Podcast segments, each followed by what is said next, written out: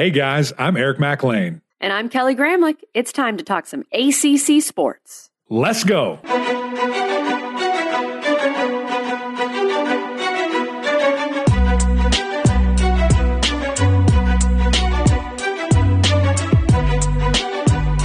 Happy Wednesday, everyone, and welcome into the Gramlich and Mac Lain podcast, the Wednesday after Memorial Day. We didn't really get a chance last week, Mac, to wish everyone a happy Memorial Day and thank those that have served and protected our freedom here in this great country. So I want to do that.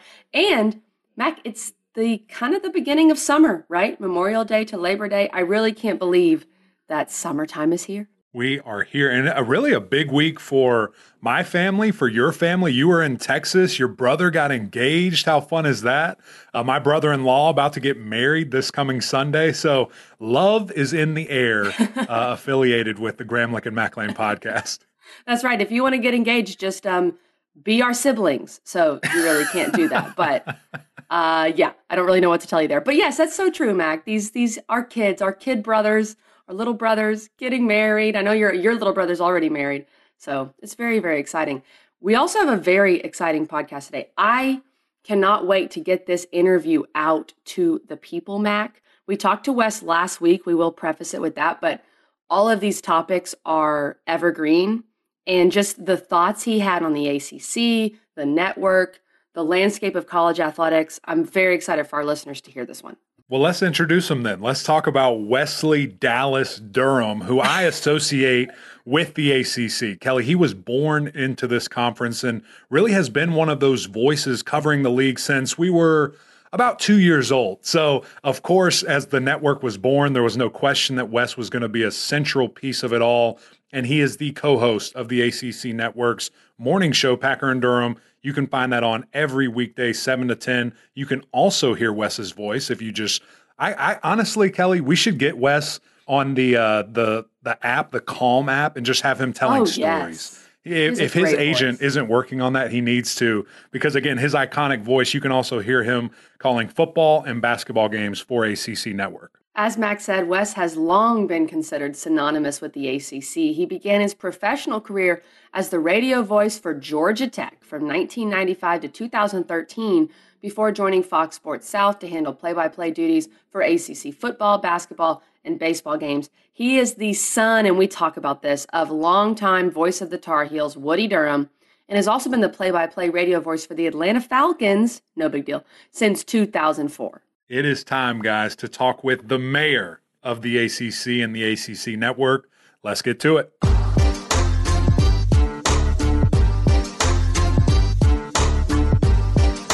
Wes Durham, my man, my brother, making your debut on the podcast. How the heck are you, friend? My career is complete. That's what I'm talking about. I've now done, I've done a Super Bowl. I've done two national championship games in basketball uh, one on radio and another one on TNT's Team Stream. I've done, uh, let's see, I broadcast the ACC championship game in football. I've done several bowl games, including the you know the BCS Orange Bowl game with Georgia Tech and Iowa. I, I think I'm good. You've made it. You can retire. I think I'm good after today. Yeah, I appeared on ESPN my first year in the network. I did a basketball game, Louisville and NC State. The last, really one of the last couple things left was the uh, Gramlich and Mac Lain podcast. So I'm I'm good. Uh, especially since Sunshine and Traeger Grills were involved on the front end. That's I had to right. appear. Come on. There's the commitment because Ben Sutton, my guy, Ben Sutton's on my board. He's the He's the chair of Teall Capital who owns Sunshine. That's my guy. I had there to do that. And then my neighbor, two doors over, Lieutenant Colonel, retired Lieutenant Colonel Mike Paulk, U.S. Marines, has a Traeger grill. Has nothing to do with you, Mac. Easy enough. I haven't, I haven't eaten off your Traeger grill. I've eaten off Lieutenant Colonel Mike Paulk retired Traeger grill. I love you it. Go. You you will All soon. Right. Well, listen, we have a ton to cover. I'm super excited to again you just to share your story. Um, with our listeners, but let's go all the way back to the beginning. And I want to talk about your father. Hey, Woody, I want to talk about him. What was it like just growing up, I guess, in that household? Because you were pretty much born into TV, into ACC country. I believe your father was in Greensboro, Raleigh, and right. then in 81, yeah. uh, he started with the Tar Heel Network. So, I mean, you've been in the ACC. Yeah, I mean, he started the the real story about my dad is is in '63 he graduated from Carolina, and his his senior year in college, he actually did ACC basketball on television. Amazing. My dad's senior year in college, he did an ACC basketball game on television for CD Chesley, which at that time, you know, was the precursor of Jefferson Pilot and then Raycom and so on and so forth. So imagine my dad's senior year, he's doing an ACC basketball game on TV. Legend. Yeah, and then he his first television, he was a sports anchor and he graduated Carolina. He and my mom got married the next month and they went to Florence, South Carolina, where they lived for nine months. And my dad's great line in an apartment where the windows were painted shut in the summer. Um, thanks, Dad. Uh, but then essentially what transpired was he got a chance to come back to Greensboro to start in television uh, 1964 65. I was born in 66. My dad, by the time I was born, was already doing ACC basketball on television but he was also the football voice of Wake Forest. And I, I, that was radio, okay? Mm-hmm. And Wake Forest had a quarterback named John Mackovic and a running back named Brian Piccolo, okay? So the 60s, my dad did football on radio for like Wake Forest and then Guilford College, and then was doing ACC basketball on television. Now, to show you how the worlds have changed, right? Uh, Homer Rice, the great athletics director at North Carolina at the time, later at Georgia Tech, and so forth, called my dad and said, I'd like to talk to you about a radio opportunity at, at North Carolina. 1971, summer of 71. My dad drives to Chapel Hill, meets with Dr. Rice, and he leaves television to go to radio. Wow. because the radio gig was far more encompassing than the TV gig and he was a sports anchor in Greensboro. So from 71 to 81, uh, we lived in Greensboro, and he commuted back and forth to Chapel Hill to do the games. In 81, in 1977, we moved to uh, Cary outside of Raleigh, which at the time only had 17,000 people, by the way, which doesn't seem possible now. And then four years later, he left day to day television. So in 81, which you were talking about, Mac, he left day to day TV and then continued to do Carolina another 30 years. Wow. And it was a marvelous way, it was a blessed way to grow up. Uh, I got the bug really when I was a kid. The way I connected with my dad was on Friday nights, I would go to the television station with my dad in the fall and winter because I really wouldn't see him during the week. He would come home late after the 11. I'd wake up, go to school. He was still asleep. And by the time I got home, he was gone to work. And he would come home for dinner three nights a week, I guess, maybe four but on Friday nights, I could go to the TV station. I could go to the high school football game. He might cover one or two high school games. Then we'd go to the TV station on Friday night. And I kind of got the bug. That's where I saw the media guides. That's where I saw the film, the audio, the posters in the office that schools would send and things like that. And I started going to Carolina games, obviously, with my mom prior to my brother being born. And then after my brother was born, about 75, I really became 74, 75. My brother was born August of 73. It's just the two boys. And um, my grandparents lived in Winston-Salem, my mom's parents. They'd stay with my brother. My mom and I, before we moved, we'd go to the Carolina football games and sit in the stands. And I loved it. I had the juice. I mean, it was, I was captivated by the whole thing. And um, one of my first road trips, you guys will like this, so will most of your listeners – one of my first road trips with my mom and dad as a kid was I went to Clemson. Come on. My dad, before he did Carolina, I mean, I can remember vaguely Mr. Bradley taking, he and Louise, his sweet wife, taking my mom and dad and me to a fish camp to eat at Clemson. Okay. Now, we went down there after dad started doing Carolina and Red Parker was coaching Clemson at the time. This is this is pre you guys by a million miles. and I remember as like a seven year old, Red Parker's coaching Clemson, and my dad on a Friday, we go down to stay and see the Bradleys because that's what my dad. My dad had known Mr. B for years. We go down to see the Bradleys, and I end up in Coach Howard's office. So when Mark does the impression of Coach Howard on our show. I have had that happen because he goes, Woody, that boy there bigger than you. and that's all I know he said. So when Coach Howard said that, I was like, oh, I was like captivated because there's the great Frank Howard. My dad said, Now you don't say a word, we're going to see Coach Howard. And that was the end of it. And so you know, it was great. Uh, unbelievable experience. At 1977, I got to go to Hawaii. I, 1972, at six years old, my first plane trip ever, I went to Hawaii to the Rainbow Classic with Carolina's basketball team. I got to sit with George Karl and Bobby Jones, great players at Carolina, at a luau.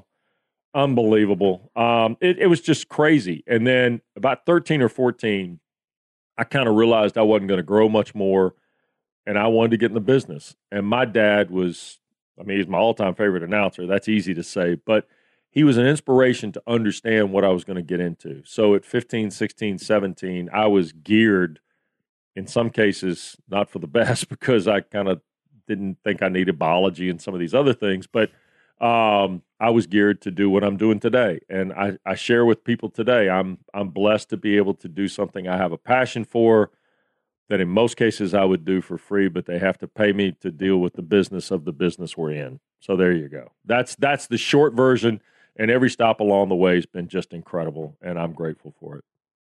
I'm glad to hear that all broken down because I knew the basics, but I didn't know the entire journey with your dad. And Wes, I'm curious, we know that you ended up at Georgia Tech for a while as the radio voice, but even before that, as you were working your way up in the business, mm-hmm. it had to be difficult for you in some ways. Like you had the in because of your dad, but also you're right. constantly compared to your dad, you're in his shadow. Yeah. So how did you navigate that? Well, I, you know, I guess the first thing that happened was in, in some small way, I wasn't a great high school student.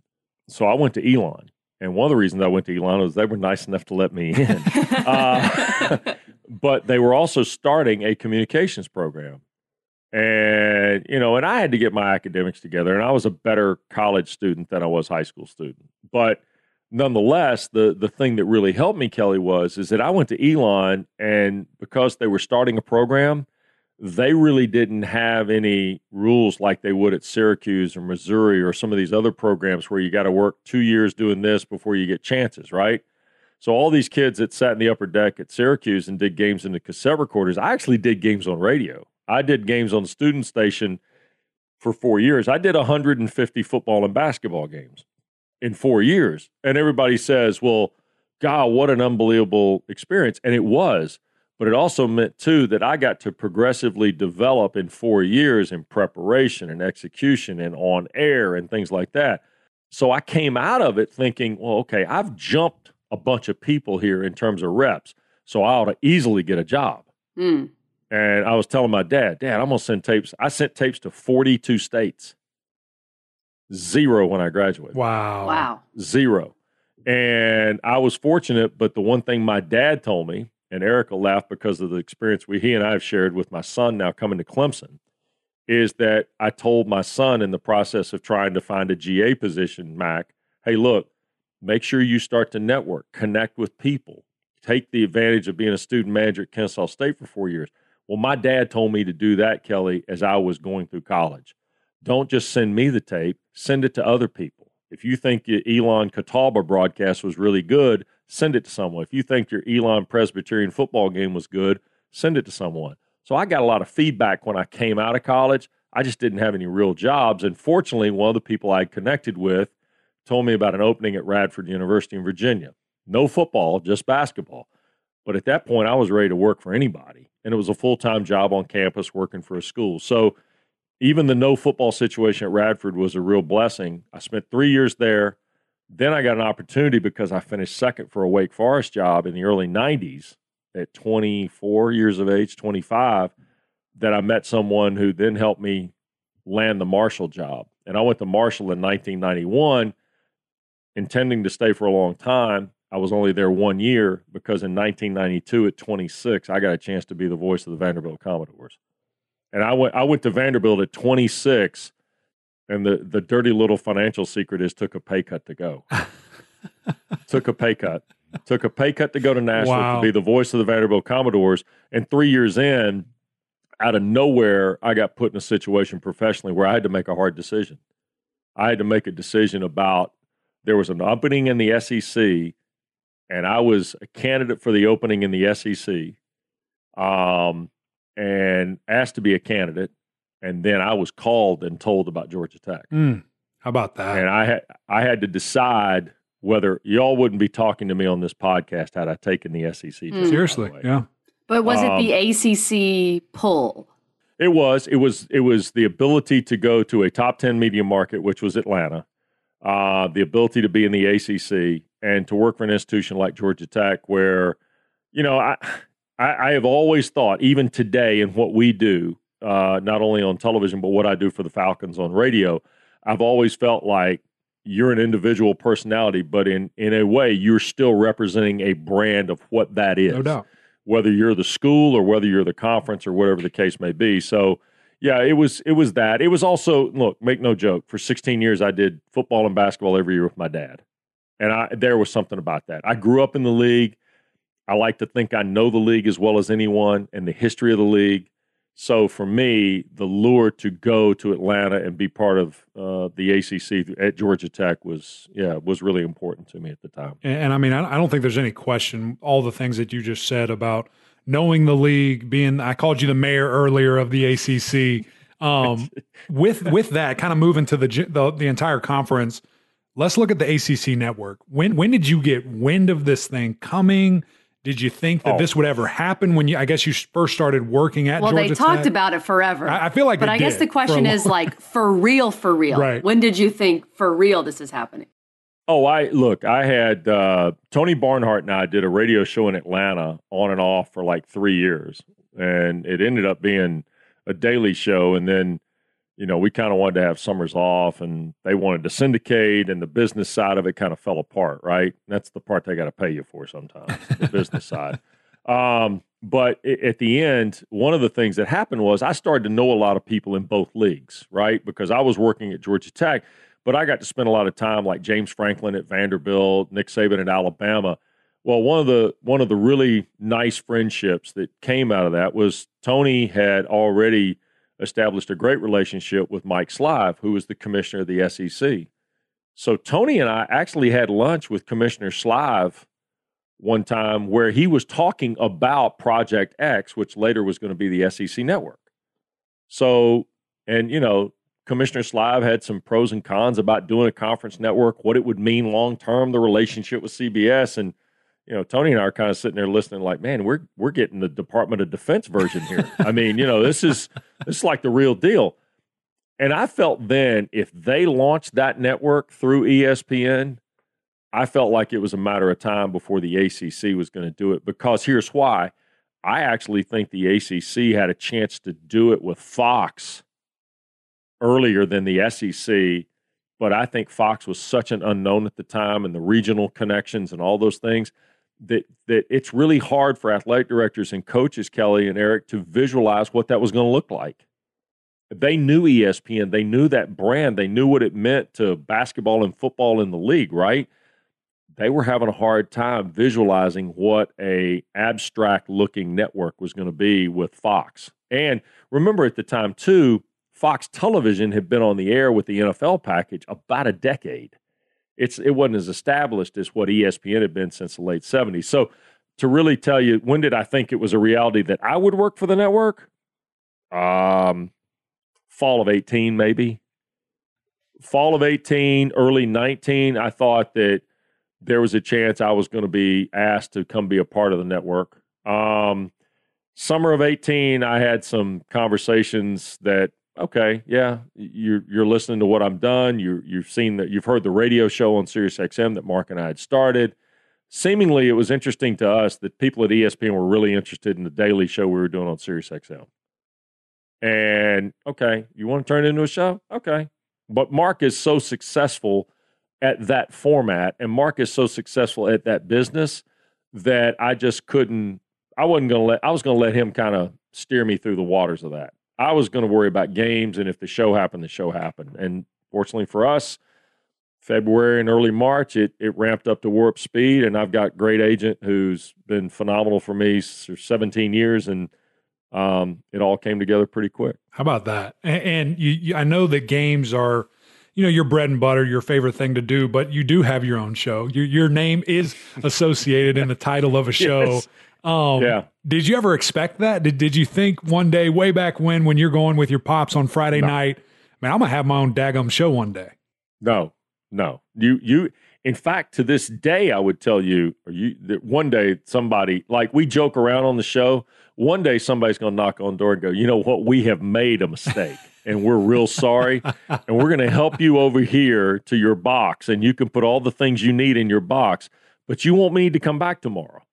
And I, I think how are they going to do that in your own home? That's Wes? right. Well, that, that's a tricky part. I guess I got to go back to the basement and Right. kind of pick No, it those up. Those dogs, man. those Um, dogs won't let anybody in. Well, yeah. I, I, so anyway, I, I think there is that that lure of you're always on it, right? You've always got to stay within kind of, hey, look, we're pushing this grind. Um, Coach Smith, Erica loved this, Kelly. You might too. I don't know how you are about, but I know how EMAC is about motivational stuff. Uh, Coach Smith said one time, God, 30 years ago, success is not a destination, it's a constant journey. And the minute I heard Coach Smith say that, I was like, I'm in. And so Hold on, you're telling me Coach Sweeney didn't say that first? You're telling me Coach Dean Uh, Smith said that? I don't yeah, think I don't yeah. know about that. I need to fact yeah, check that. Well, yeah, let me tell you something. Dabo was sitting in a slot in Pelham, Alabama, That's waiting on. Jay Barker to was. sling it to him when he heard Dean Smith say it. Uh, but um, but no, when I heard that, that's kind of the way I've always felt about this. You're always working. Yeah, I want to pay it forward because a lot of people helped me when I was young in this business. And it's important for me to connect at all levels to people in our industry because I think we have to help each other. That's how tough this deal's gotten. But I also believe too that when you push it forward like that, if you're willing to, you know, it's worth the squeeze. Let's be honest. What we do is is worth the effort at the end. We get the pretty good payoff on this. And so I've always taken it like that. So I but I never envisioned the show to answer your question. Never in my life. That's amazing. I, show. got a I've got a quick follow up uh, before Kelly dives into uh, uh, some more important things. what do you miss most about the basement, or more? More Mark Packer or Chester and Fuller? Oh, the show is infinitely uh, easier if we're sitting there. I mean, it's infinitely easier when you come in. I mean, it's infinitely easier that you know Luginbill, Mac. I mean, you know Jay Bilas comes and hangs out and brings something from the the market. Uh, you know, the show's infinitely easier that way. It's a it's an incredible credit to the people we work with that they've pulled this off. I mean, from a technological standpoint, I always like to tell people if you knew how thin the high wire was we were walking on to do this, you'd be amazed. I mean, I tell friends of mine here in Cartersville who are really successful business people how we do it, and they look at me like you've got to be kidding.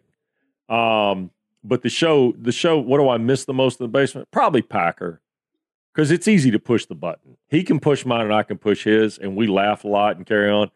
But um, you know, it's it's it's a good time. It's a good time when we get rolling, and uh, and he's incredibly talented. That's the thing. I I just enjoy working with someone who's as talented as he is, and and dives into it and wants to do it as much as he does too. It's it's just like me and Mac. You know, Mac is an exceptional talent, and so working with him all the time, it's it's a blessing. But no, Wes, It's because you And got these hype setups. You got all this hype equipment you're Right, using now. and all right. this, It's yeah, real okay. serious. That's right. It's So Come it all on. sounds so good here. All right. in all go seriousness, Wes, I in my other show, Mac, cover your ears. Um, we were remote for a while, and now Right. we're back in the same room. Well, technically, same place. It's so different. It's it, so what you guys do, being in different places. It's it's incredibly difficult for you guys to make that f- a flow, and it's Yeah. impressive. It is. And fortunately, though, and I think one of the benefits we have quickly is that, that we did uh, a year and change of radio that way Mhm. on Sirius XM. I mean, he was in Charlotte and I was sitting in this room in Cartersville and we're staring at Comrex machines and we're connected into New York and Yep. we're internet based. So there was a delay. There was the understanding of questions will be back and forth type thing. Um, you know, it, it worked out fine. And I think that doing the 18 months of Sirius XM was the blessing to then when the pandemic hit and we went to the remote setup, the live from home deal, uh, it, it gave us a bit of an advantage. I mean, we can still laugh, carry on, make jokes, do all the stuff we normally do, but you know, like I said earlier, it's it's a lot easier when you're in the same room. That's why I'm I'm looking forward to hopefully July when we're at the kickoff in Charlotte that we can all be relatively close and hang out again because I missed that part too. Yeah. I missed the uh, this is going to sound goofy, I guess. The collegial atmosphere, and Mac will remember this, Kelly. You weren't there, I don't think. The kickoff in July of 19 where we all were there. I poured a huge glass of wine on Mac's suit that night. Um, but uh, and Khaki, God bless her, got it cleaned. It's amazing. It's it's one of the great it's one of the great laundering feats of American history. Uh, but we were all there that night, and we didn't know each other. We knew of each other, but nobody knew each other. And you tell me if I'm wrong, Eric. I, I thought within a day and a half there was a really quick bond about what everybody was going to be and everybody knew we were on the cutting edge. We were going to go fast. We would make mistakes. We might hit walls, but we were going to go fast and we were going to have fun. There's no question. And I thought I thought that was a huge piece, and we've missed that part of and forgive the use of the word maturity, but we haven't been able to mature as a network because we haven't been able to spend time together mm-hmm. off air to bond like we did for those you know what two nights three nights in charlotte eric i think that's a very real thing and, and, i mean when you get more comfortable with who you work with when you build that relationship i mean luckily we did get a year i mean i couldn't imagine if we were launching right. a network in this past year and what that would look right. like and i mean learning tv remotely would have been very difficult so thankful for that that we had those two days and and thankful that mm-hmm. we had a year of you and pack together in the basement, but man, I sure am itching to uh to get back to somewhat normal and to have you guys in the same room. Yeah, no, it would be fun if we can uh, if we can get it all struck and and worked out. Hopefully, uh, you know, hopefully it's something we can get done sooner than later. I guess. Before we get to a little football talk, Wes, because sure. we're gonna pick your brain about ACC football coming up. It's going to be a really great year. I'm going completely off the book here because this is something that we've debated on my radio show, and I'm just curious. You know the ACC better than anyone, so if you had to say, as someone who's covered every sport, every team, mm-hmm. the biggest brand in the league, and I'm talking not just Clemson, Duke, whatever, but Clemson football, Duke basketball, UNC basketball. Those are the three that come to mind. You can Syracuse basketball, whatever. Like, if you look at the SEC, I think we all know signature brand Alabama football. That's it. Correct. What is it for the ACC in your estimation? That's a really good question. And I've always just thought about it, and I don't I don't know if there's a right answer, but I'm curious. It's hard to it's hard to answer because if you're going to tell me social media, I mean Duke basketball is like the biggest brand in yeah. college athletics right now. Millions. Yeah, and their investment in the product started ten years ago. Mm-hmm. I mean, they they went deep on social media and Facebook and uh, you know all the things that they do. I mean, and even to the point where they they overhauled about five years ago their website now to where it's it's amazing what you can find if you're getting ready to do a game at Duke. I mean, you guys know this. You're getting ready to do something with Duke. They've done, and a lot of credit goes to Dr. White, but Art Chase and all those people in that that side of the shop, John Jackson, they've they've overseen, and each individual program I think also has a presence. But Duke basketball nationally is, if it's not the highest rated sport period on the college line.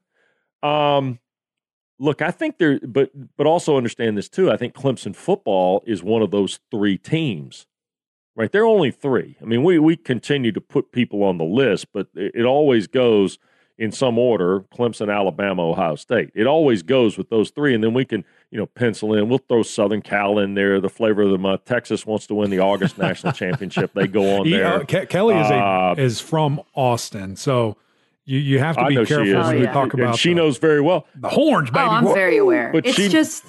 but she knows the August National Championships are a real thing in Austin. It's not me. It's not my personal like. You know where else want. got a bunch of them too, Mac? Athens, Georgia. They got a oh, bunch. August National a Championships. They have a ton. Uh, so Grandpa, they got a uh, ton. Mac, I just want to see. I want Grandpa to see a playoff before he he moves okay. on. That's all, all right. I want. The uh, I want it for him. Sark's your guy. Um, anyway, the um, the idea here is to answer your question, I think it is Duke basketball and Clemson football, but everybody has to have a dance partner. See, that's the beauty of the college game is that Duke has Carolina, you know, and Duke and Carolina have have one another for those two showdowns. Clemson has had dance partners. They just haven't had the same one. So we don't have that yet. That's the thing I'm looking forward to the most. And I know we're going to talk football. That's the thing I think we will get in 21 that we're not, people aren't looking as much into that as I think they could because I think the league's depth, and Eric, call me crazy here. I think everybody's gotten better. And a lot of people, are, a lot of people are deeper now than people realize outside the walls of what we do. There's no question. And you hmm. talk about quarterback play. There is not a better league, top to bottom, than the ACC. I mean, this is going to be a special year. I cannot wait to see it. And before Kelly's going to ask you about the coastal, but before why did I get that, the coastal? You get the coastal because you're you're crazy. You get chaos. You get the coastal. You you bring up dance partner, and I think it, it could have been FSU, but again, they're on the same side. Let's talk Notre Dame really quick. Is that going to be Clemson's Mac? They left partner? us. Are, are, You're not are they playing. Gonna, well, what do you think? Gone. You talked to our new commissioner. You've got them. Do you think in five years oh, I see. they're in? That's what I'm asking you. Can they be that that elusive? Can they grab them and pull them in dance partner? Where you know we're in 2030, however many years that is, and it's like yeah, All this right. rivalry is nuts. Yeah, okay, are we going to live on the front end of Fantasy Street here? Yes. Okay, I mean, yeah, it's Fantasy World. Well, actually, I, I want to know your true thoughts. Do you five, think they'll be in in five years? Possibly. Yes, possibly. Because I think the landscape may change to a point, and you know, I'm going to let the cat out of the bag on my scheduling methodology on this, though. See, I think we've all got to get the five leagues to play the same schedule composition. I agree. And that's not a very popular topic with my partner or some ACC and SEC fans because I think they that the league needs to play nine league games. I'm a nine guy. And the reason I'm at nine is because I think that's the concession you make to say, hey, we're all going to play the same thing. And oh, by the way, if the football coaches and the ADs and the commissioner decide they want to take the division walls down, then you have a comparable piece with the other conferences in the country. You know, and the fact that there's an NCAA legislative rule, well, rules in with that crowd are meant to be changed. So I'm not as worried about that as I am all five power leagues, Eric and Kelly, playing the same number of games. Conference games, I mean, in my methodology, you play nine conference games, you play two Power Five non conference games. And in the case of Clemson and Georgia Tech and uh, Louisville and Florida State, you've already got one of them built in. Okay. And then you play another Power Five non conference game. Does it have to be home and home? No, but if it is, that's fine. And then you get a floater. If you want to play a G5, play your G5. Furman, Wofford, all those schools, Citadel, those are important. South Carolina State, those have been important games to Clemson University. I've heard Dabo talk about it a hundred times. Sometimes those FCS games are important to SEC schools, right? Fine. You play that game. It's your floater. But what it does is it it creates more equity and more equality than people realize across the board of the five conferences because you know that one year you're going to say well our schedule is really hard it also creates schedule equality for a lot of schools within certain leagues that right now i don't think you have and that's that's one of the things we've got to look at and notre dame will get it figured out if we make every Power Five plus Notre Dame, BYU, whoever else wants to get in the boat, you want to be in the play for this, fine. You've got to play that schedule structure. And everybody can get there. Don't tell me you can't get there. We proved that's a pandemic point. We proved last year we can get there. It's not as difficult as people think. I agree. We had um, Jordan Cornette and Jessica Smetana on on our Homer pod. And it's, I, I mean this in a loving way. It's the uppity nature of Notre Dame in that, and Jessica even said this, right, Mac? She's like, we got to play Southern Cal. We've got to play Stanford. We're Notre Dame. We're not, she Go said, we're Go not a regional brand. Teams. We're Go a ahead. national okay. brand. Look, you're a national brand in the sense that that's the way your school's football imagery was written. Yeah, but it's not the 30s That- anymore. I, That's right. And- we got to adapt. Kelly, I don't know if you've heard this story. I think I told Mac this story, and you were sweet enough to ask about my dad early. The biggest argument my dad and I ever had was nine to 12 in ACC expansion. Really? Oh, my mom had to clear the kitchen. Take it out of here. and my dad was like, So my who- dad want. he oh, was I- against it. Oh, yes. Oh, yes. I said, that He's a traditional guy. Absolutely. I mean, he had a hard time digesting Florida State till Gene Corrigan told him exactly why they had to do it. And, oh, all right, I'm in. I mean, you know, but here's the thing I, I think we all have to understand that this is an evolving product. The, the Notre Dame history and America's team and playing Southern Cal State, and look, they've got a reason to play Navy, and I respect it. Okay. They've got a legitimate reason. Navy kept Notre Dame's doors open during the war. Okay. I Mhm. get all Yep. that. I'm I've, I've talked to Jimmy Dunn and Coach Kelly, and I understand the Navy thing. Southern Cal and Stanford, I laugh at the Stanford thing. It's one of our traditional rivalries. Yeah, since 1997, you've been playing that traditional rivalry. Not It goes not way 1897, back, way back. 1997.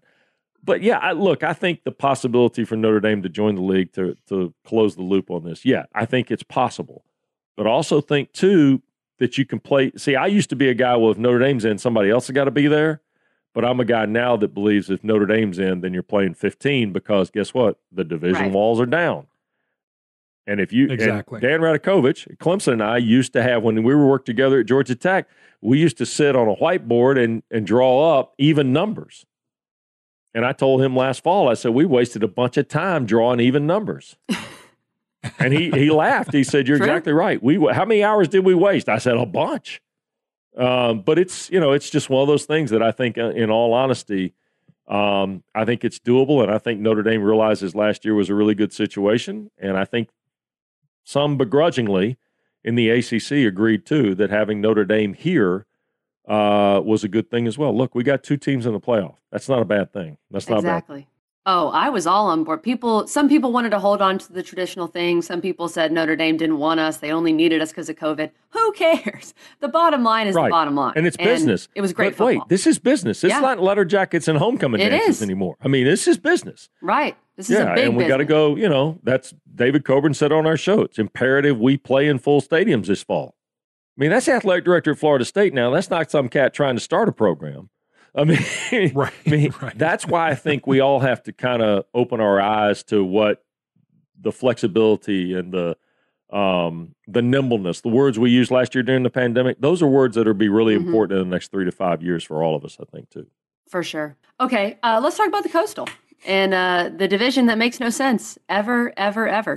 It, Wes, the the idea that North Carolina is the favorite, I think we all can agree on that, but that's not going to happen because it's the coastal. So, what what do you make of this division? Um, you know what? It's it's funny because I was on a uh, show yesterday in Knoxville, Tennessee, and I was asked about Carolina. And as much as I like Carolina, here's the thing I would say about the Coastal and maybe the league as a whole. I, I've got to see a little prove it on the defensive side.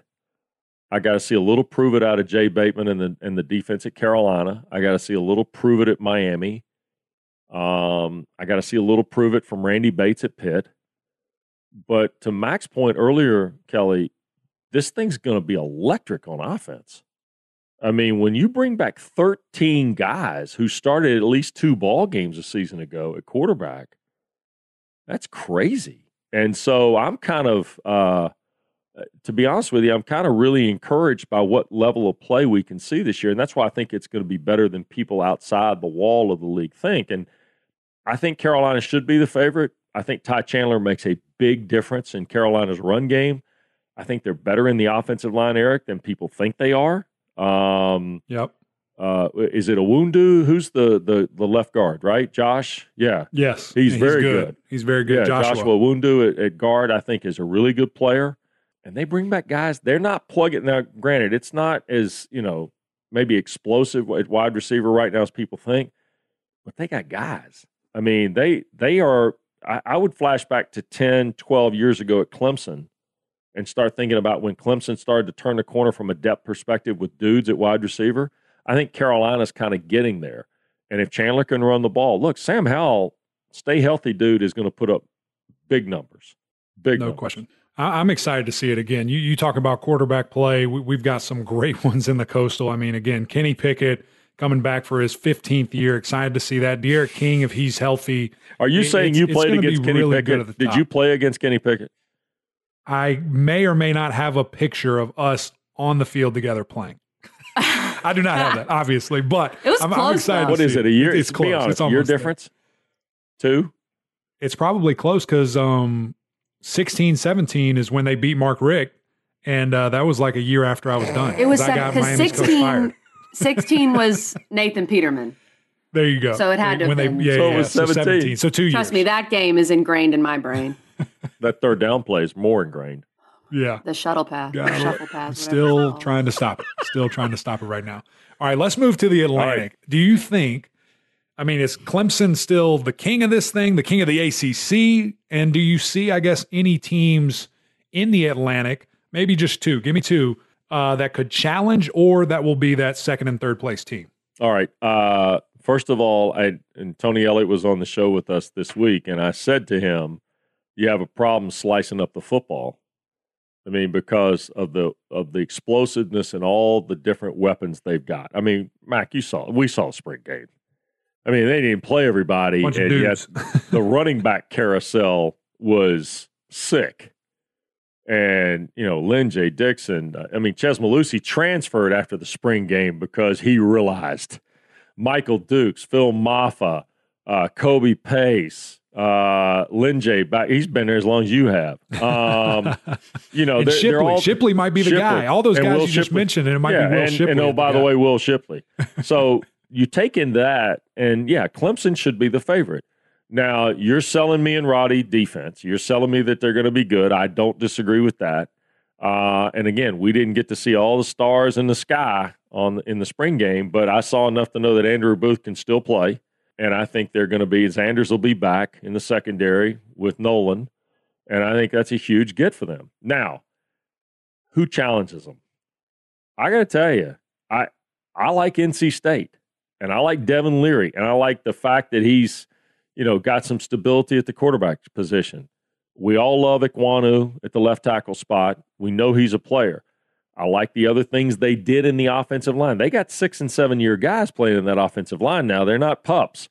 So they got two running backs, they got four wide receivers, and I think they've got the tight end thing kind of in project to fix because you don't lose Cary Angeline and Parham or, or Parham. I'm I'm a fan of Dylan Parham. I'm a fan of. I, I think he can help them next year. Cary Angeline was a threat though, a major threat every Right. time they got there.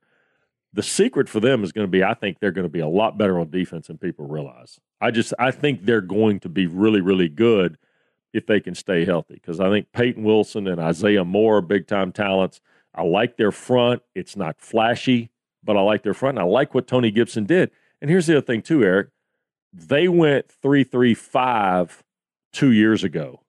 They've already now they've built all the infrastructure behind the three three five of Tony Gibson, and I think that's there's something to be said about that. And look, their schedule is friendly enough. Clemson is really early for them though. Um, It's in Raleigh, though. yeah, it is. But strange things happen in Raleigh, like Bryan Underwood got ruled out of bounds and he didn't step out of bounds. Whoa, whoa, I mean, whoa, a lot whoa, of things. whoa, whoa, a whoa, lot of things I was happen. there. He stepped out of bounds.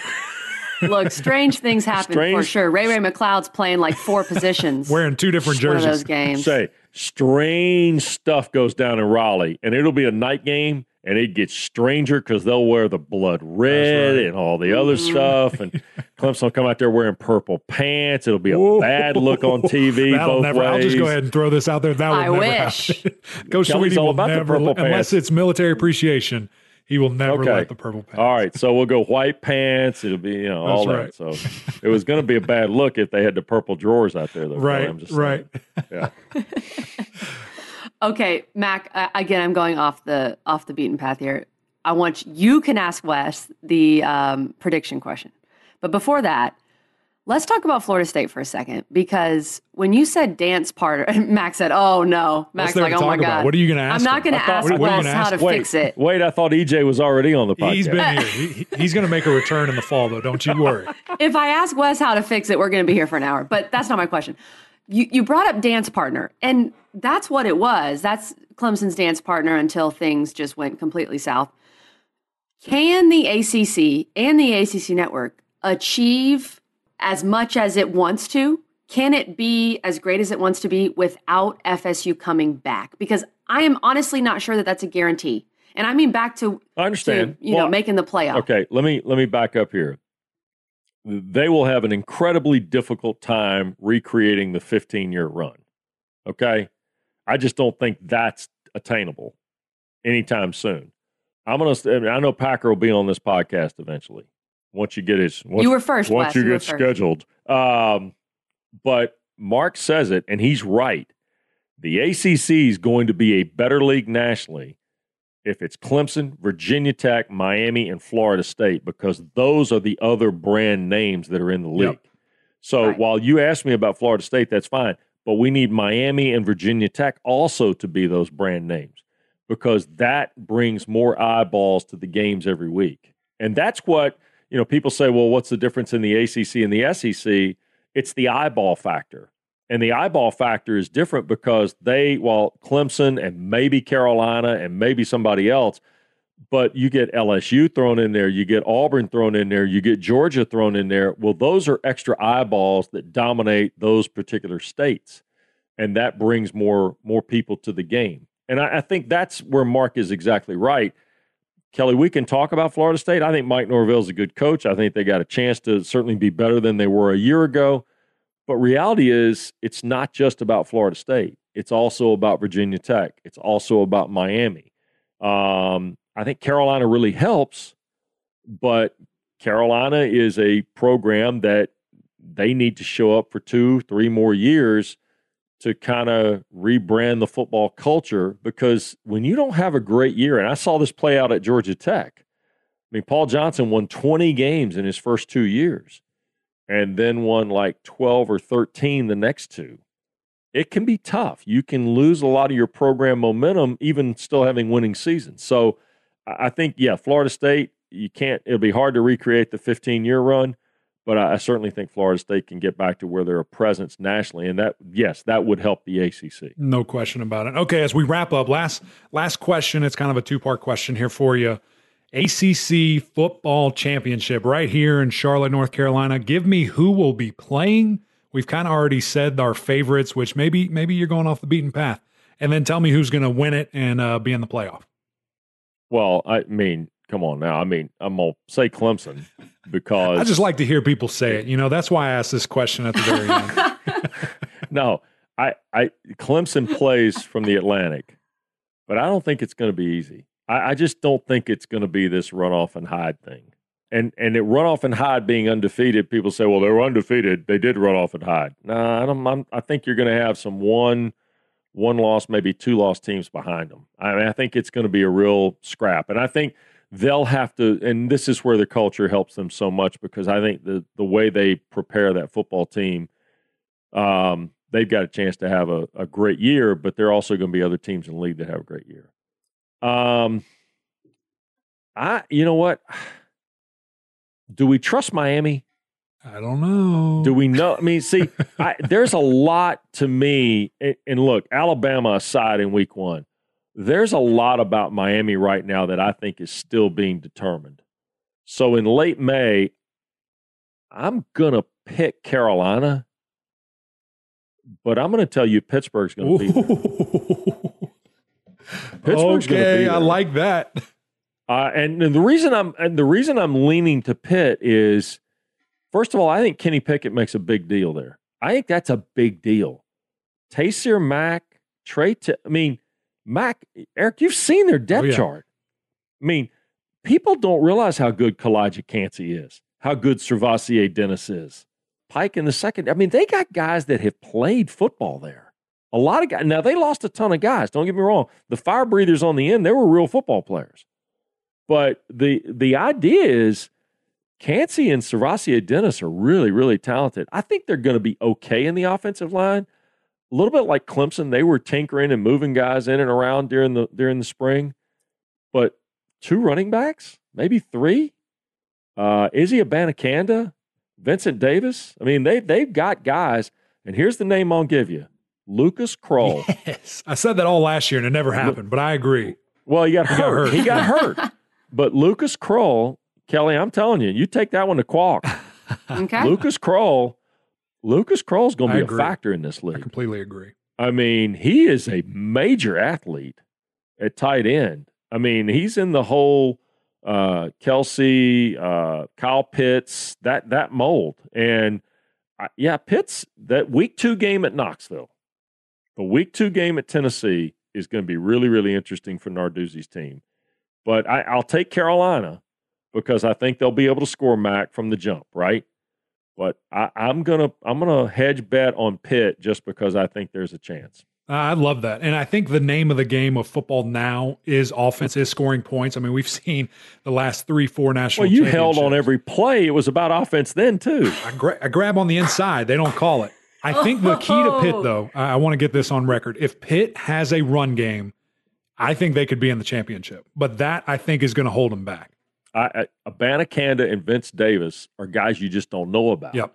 And I, I think Abanikanda and Ty Chandler are the two guys that could emerge in the coastal in terms of a run game that could change the dynamic of those two teams. The reason I'm leaning Carolina, Sam Howell's a proven product in our eyes.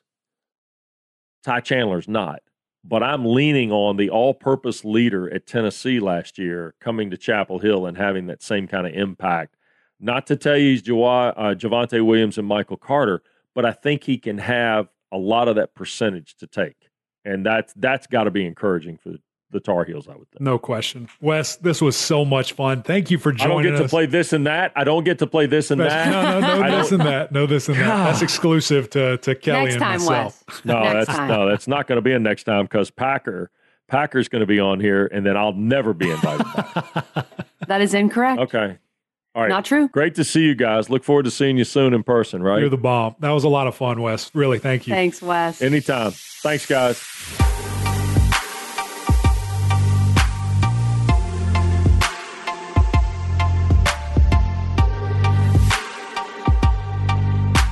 Wow, that was such a fun interview, Kelly. I, I just love talking with Wes all the time. I mean, we'll we'll text, we'll call. He just is a guy that has so much insight because number one, he you know he's kind of old. He's been there, he's done that, uh, but just a ton of experience and a guy that cares about this conference, that cares about this network, and just his ideas about the ACC, very similar to mine, and probably because I talk to him so much. But you know, just really excited for the future of the ACC and seeing some of those things he brought up coming to life. And one thing that we actually didn't get to in the interview because Wes would probably be too humble about it, but he talked about in when he was talking to us about his rise in his career, how he was networking, he was constantly just sending his tape to people that he could talk to and give him tips and, and that kind of thing.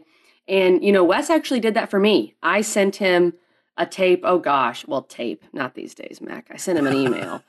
um maybe 3 years ago. Maybe that's right. And he was kind enough to get on a phone call with me, talk to me for like 30 minutes, gave me some advice. This was before I was I was hired by ACC Network. So I always appreciated that from Wes. And that's just, you know, you don't forget that. And Wes did not have to do that at all. I, he probably had no idea who I was at the time. So just appreciated that from Yep. from old Wesley Durham. And, and it's cool to hear, you know, especially guys who have been in the business for so long and are so established, and you know, don't don't have to, you know, help people or, or Right. you know, get people going. He cares, and, and he wants to continue, you know, the growth of this, you know, industry and and help young people and really, you know, just pay it forward, as he said time and time again with this interview, which similar to you, I, I think is just very cool, and he's just he's a great guy. So happy that he came on the pod. And happy that we got him first over Pack because he can He was run that. excited about that. Let's be honest. you can. We just went alphabetically. Okay, Mac. It is now time for this or that. This has become, I would say, our favorite segment on the podcast, and you guys have really reacted to it on social media. So we're going to keep it going. We're going to discuss a couple of topics and then debate which one you would take. Is it this one or that one? So let's start with this question, Mac. This question is brutally difficult. There's no wrong answer. There's no right answer, arguably. Which of these two ACC schools will make a bowl game in 2021? Is it this? Is it Georgia Tech, who went three and seven last year, or that Florida State, who went three and six last year? Mac, what are your thoughts on this one? This is a really tough question because if you look at the two teams, I think there's I think there's more promise with Georgia Tech. Like you kind of know who your stars are. You're looking at that defense, which I know they gave up, you know, so many points, so many yards, but there's some guys who are really solidified themselves as leaders, as playmakers on that side of the ball. And then offensively with with Sims and Gibbs in the backfield, I think they're going to be one of the more explosive backfields in the country. Uh, but then you look at FSU and just say, hey, look, if they don't go to a bowl this year, that'll be the first time they haven't gone to postseason, the postseason back to back since 1976, which was Bobby Bowden's first year. And we all know wow. the dynasty just exploded after that. So I look at both these teams' schedules, they are brutal. They, they are probably some of the toughest in the country, not just the conference. But I think Georgia Tech's is a little more difficult. So, with that in mind, if I have to choose two uh, between these two, I think I'm going to go with Florida State. I do not feel confident about that. I don't feel great about it. Uh, but looking at Georgia Tech's schedule, I've got to lean towards FSU make, making a, the bowl season. You know, I hate agreeing with you, Mac. I don't like it. But, and, you know, I think FSU, they've brought in a lot of pieces via the transfer portal, as we know. And I don't think we can just say McKenzie Milton's going to win that job because Jordan Travis is is very much in the running. It's interesting because if you compare Jordan Travis and Jeff Sims, similar guys, guys that want to run it first. And so maybe the key here is which of those two guys develops the most as a passer. And then the answer is is that team. The reason I'm going with Florida State and not Georgia Tech, I think both schedules, as you've said, are brutal. They both play Notre Dame, they both play Clemson, and then Georgia Tech has Georgia and Florida State has Florida. Now, Florida to me is more winnable, just if you look at those two, than Georgia for Georgia Tech. But my main concern for Georgia Tech is, you know, that final month when you're really trying to make a push to make a bowl game and maybe you just need to win one or two more. November for Georgia Tech at Miami, Boston College, at Notre Dame, Georgia. To me, that's 0 4. And, eh, you know, that could change, but to me, that's 0 4 right now. Even if you have, even if you you have right four wins or five wins going to November, are you going to win any of those games? So that's my main concern for Georgia Tech is the the ending to their schedule. And that's why I'd have to say Florida State. But because of the schedules, I'm not sure I'm super confident in either of these teams, Mac. I'm right there with you. And I love that you brought up that November for Georgia Tech and just seeing how tough it is. I'm giving kind of a, a sub bullet question here, kind of a follow up question that's mm-hmm. not a part of our regular uh, scheduled programming. But of those four games, um, who what what which one do you think they could win? If you had to pick one to say man I, I, think they could get it done here what what in your opinion would that game be in those four? You know it's it's interesting to see what happens with miami. Is D'Eriq King healthy at that time? With notre dame is jack coan the guy? Like what's the answer with notre dame? I don't know if we can just chalk up okay florida state and georgia tech are both going to lose to notre dame because i think notre dame's going to take a real step back. But that game is at notre dame november 20th could be a cold weather game, etc. We always know Georgia Tech, weirdly enough, crazy things happen with Georgia. But probably the most winnable game for me in that stretch is Boston College at home. I think, you know, if Georgia Tech has gotten better throughout the year, if Jeff Sims has taken a step forward passing the football, if BC still can't run it and Georgia Tech can really run the ball with Gibbs, then to me that's the most winnable to beat BC at home. But still, if if if Boston College is anything like what you and I think they're going to be, then that's just a brutal finish to their schedule. there's no question. So a little inside analysis from Kelly Gramlich there. All right, let's move on to the next this or that. This is a, a, a more of a true, you know, kind of this or that question where you, you're having to actually choose uh, something that that could make a big difference here. So this or that, Kelly, D'Eriq King's speed and elusiveness at your quarterback position, or Phil Jurkovec's size and power. If you're picking your quarterback to lead your college team, which of these are you going with, this or that? Eric Mac Lain, this is a great question. Come and on. I know you did this question because you have the size and power, and I've always been known for my speed. so that's obviously why you put that's this question right. on here. Um, this is a joke. I was never known for my speed.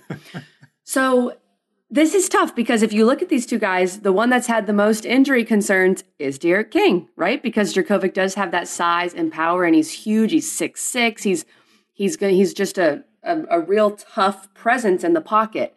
But for me, and this is kind of when it comes to our our run or pass question in the end zone or in the red zone, there are certain truths that I hold on to, and to me, it is that speed kills. So I think I would take D'Eriq King's speed and elusiveness because he's still a great thrower of the football. You know, he's not he he doesn't need to take those steps forward like a Sims does or a Jordan Travis. So he has that ability, but his speed, his elusiveness, it's really impressive. I I don't know what you're going to say, Mac, but I'm almost always going to go with speed if you ask me that question. I think, you know, Kelly, if, you know, ESPN talent, um, if you get bored of that, you would be a great saleswoman for all of the reasons that you just listed there. Oh, um, I thought you were going to say Olympic sprinter or, or, Olympic sprinter. That that was the third option. That that's your super fallback if, if things get really tough for you as Olympic sprinter. Um, I'm going with size and power. I, I, just think that Phil can do things that others can't. Uh, I think when you look at you know the quarterback position and and especially the way that it's changing so much. You know, maybe the smarter thing would be to lead to the guy who can, you know, do more with his feet and, and is super elusive and quick and can get out on the, on the edge and, and really just spread the offense out. But Phil is, he's just so different. And, and the power that he has in that arm can make every throw, uh, you know, just on the field. And not that D'Eriq King can't make a ton of the throws.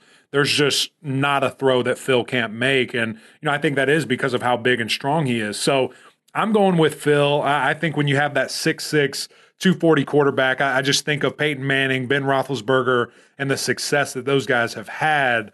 Um, I'm leaning that way. I, I, want a big, strong quarterback, can take the hits, can take uh, you know the, the, the bulk of a season, and still be my guy. So that that's the way that I'm leaning for that one. But both again, great choices. Can't wait to see really both of these guys. You talk about, uh, you know, D'Eriq King possibly being the second best quarterback in the ACC. I've seen him all over Heisman bids of future draft picks and, and things of that nature, and really think that Phil is going to be a guy that rises very quickly. So, two great choices there. Uh, but now it's time for the secret question. And, guys, I'll just remind you this Kelly has no idea what I'm going to ask here. Other questions we have scripted this one is truly, you know, her reaction in the moment. And I have to tell you, I have to give a big shout out to, you know, all my, you know, followers on on Twitter and Instagram. You guys sided with me last week in the fact that you want to throw the fade. You don't want to run it in. You don't want to fullback in there. Uh, you want to spread the ball out and throw it on the edge. And that just makes my heart warm. But for the secret this or that, Kelly Gramlich, would you rather blow the other team out for a championship or would you rather it come down to the game winning field goal to seal the deal? Oh, oh man. That's a good one, Mac. Okay. This is pretty easy for me just because I am ruthless uh, in anything. I'm a ruthless competitor. You can ask my husband. You can ask my brother. You can, you ask, can ask, her bridesmaids. Ask her bridesmaids. She's literally elbowing them out of the way to win in Top Shot. Top Shot. Bachelorette Olympics, yes. um, I want to destroy you. I, I want to put my my foot on your throat, and I want you to, uh, as they say in in the classic film, remember the Titans, leave no doubt. I I want to leave no doubt. So I think I would go with a blowout because you know a lot of fans would say if we're just talking about the two Clemson national titles, the most recent ones, the most memorable one might be Deshaun to Renfrow to win it, right? But the most dominant one, the one that really blew your mind, was when Clemson just stomped on Alabama's throat and, and Alabama couldn't get back up. So I would say blowout, Mac. What about you? I, I like that because I, I will tell you, I definitely had more fun when we were in California. I'm singing Sweet Home Alabama at the top of my lungs to every Alabama fan near me as we're winning 44 to 16 uh, to the one of the best teams of all time, allegedly. Um, that's fun, but as a fan and, and, just being locked into the whole game, there's nothing like a game coming down to the very end and, not knowing what's going to happen, which way is it going to go. It's stressful though. It's stressful. I mean, there's so much emotion, and even after you win it, it, it's just I felt like it. It just takes it to another level. When you're up by you know 40 points, you kind of know, and and you prepare yourself, and it's not it's not that aha moment. It's not that unbelievable relief once you do it. So I think to to you know kick a 50 yarder with zero seconds on the clock, that's a way that uh, all games should end in, in some form hmm. or fashion to win championships. You're putting a lot of pressure on your kicker. I that's the last thing I want, Mac. Right. I never want the game to come down to the sweet, sweet kicker. I mean, look, I have a lot of respect for kickers. You guys do a tough job. Ment- you got to be mentally tough. BT Potter is my guy. We've talked hair on the show before, but like I, I don't want it to come down to my kicker. Sorry, kickers. I don't trust you guys. You, would rather you'd rather be a, a, last second pass or last second play. Well, yeah. It, look, to, for it to come down to Deshaun, and I'm sure Bama fans, when you reverse it, for it to come down to Tua against Georgia, right. that that works. Yeah. That you'll take that over the kicker. That's right.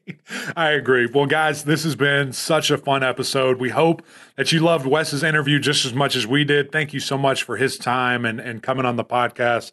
We know he's he's such a busy man, but the reason why this episode sounds so great is because of our producer, Richmond Weaver. Be sure to check out his podcast, Rich Take on Sports. You can find it anywhere you get your podcasts. Uh, and he has so many great guests, so many great topics, just really anything that has to do with the sporting world, with with people's faith. Rich has it all on there, and it, it's a lot of fun. So give that a listen. Uh, you won't be uh, disappointed at all there.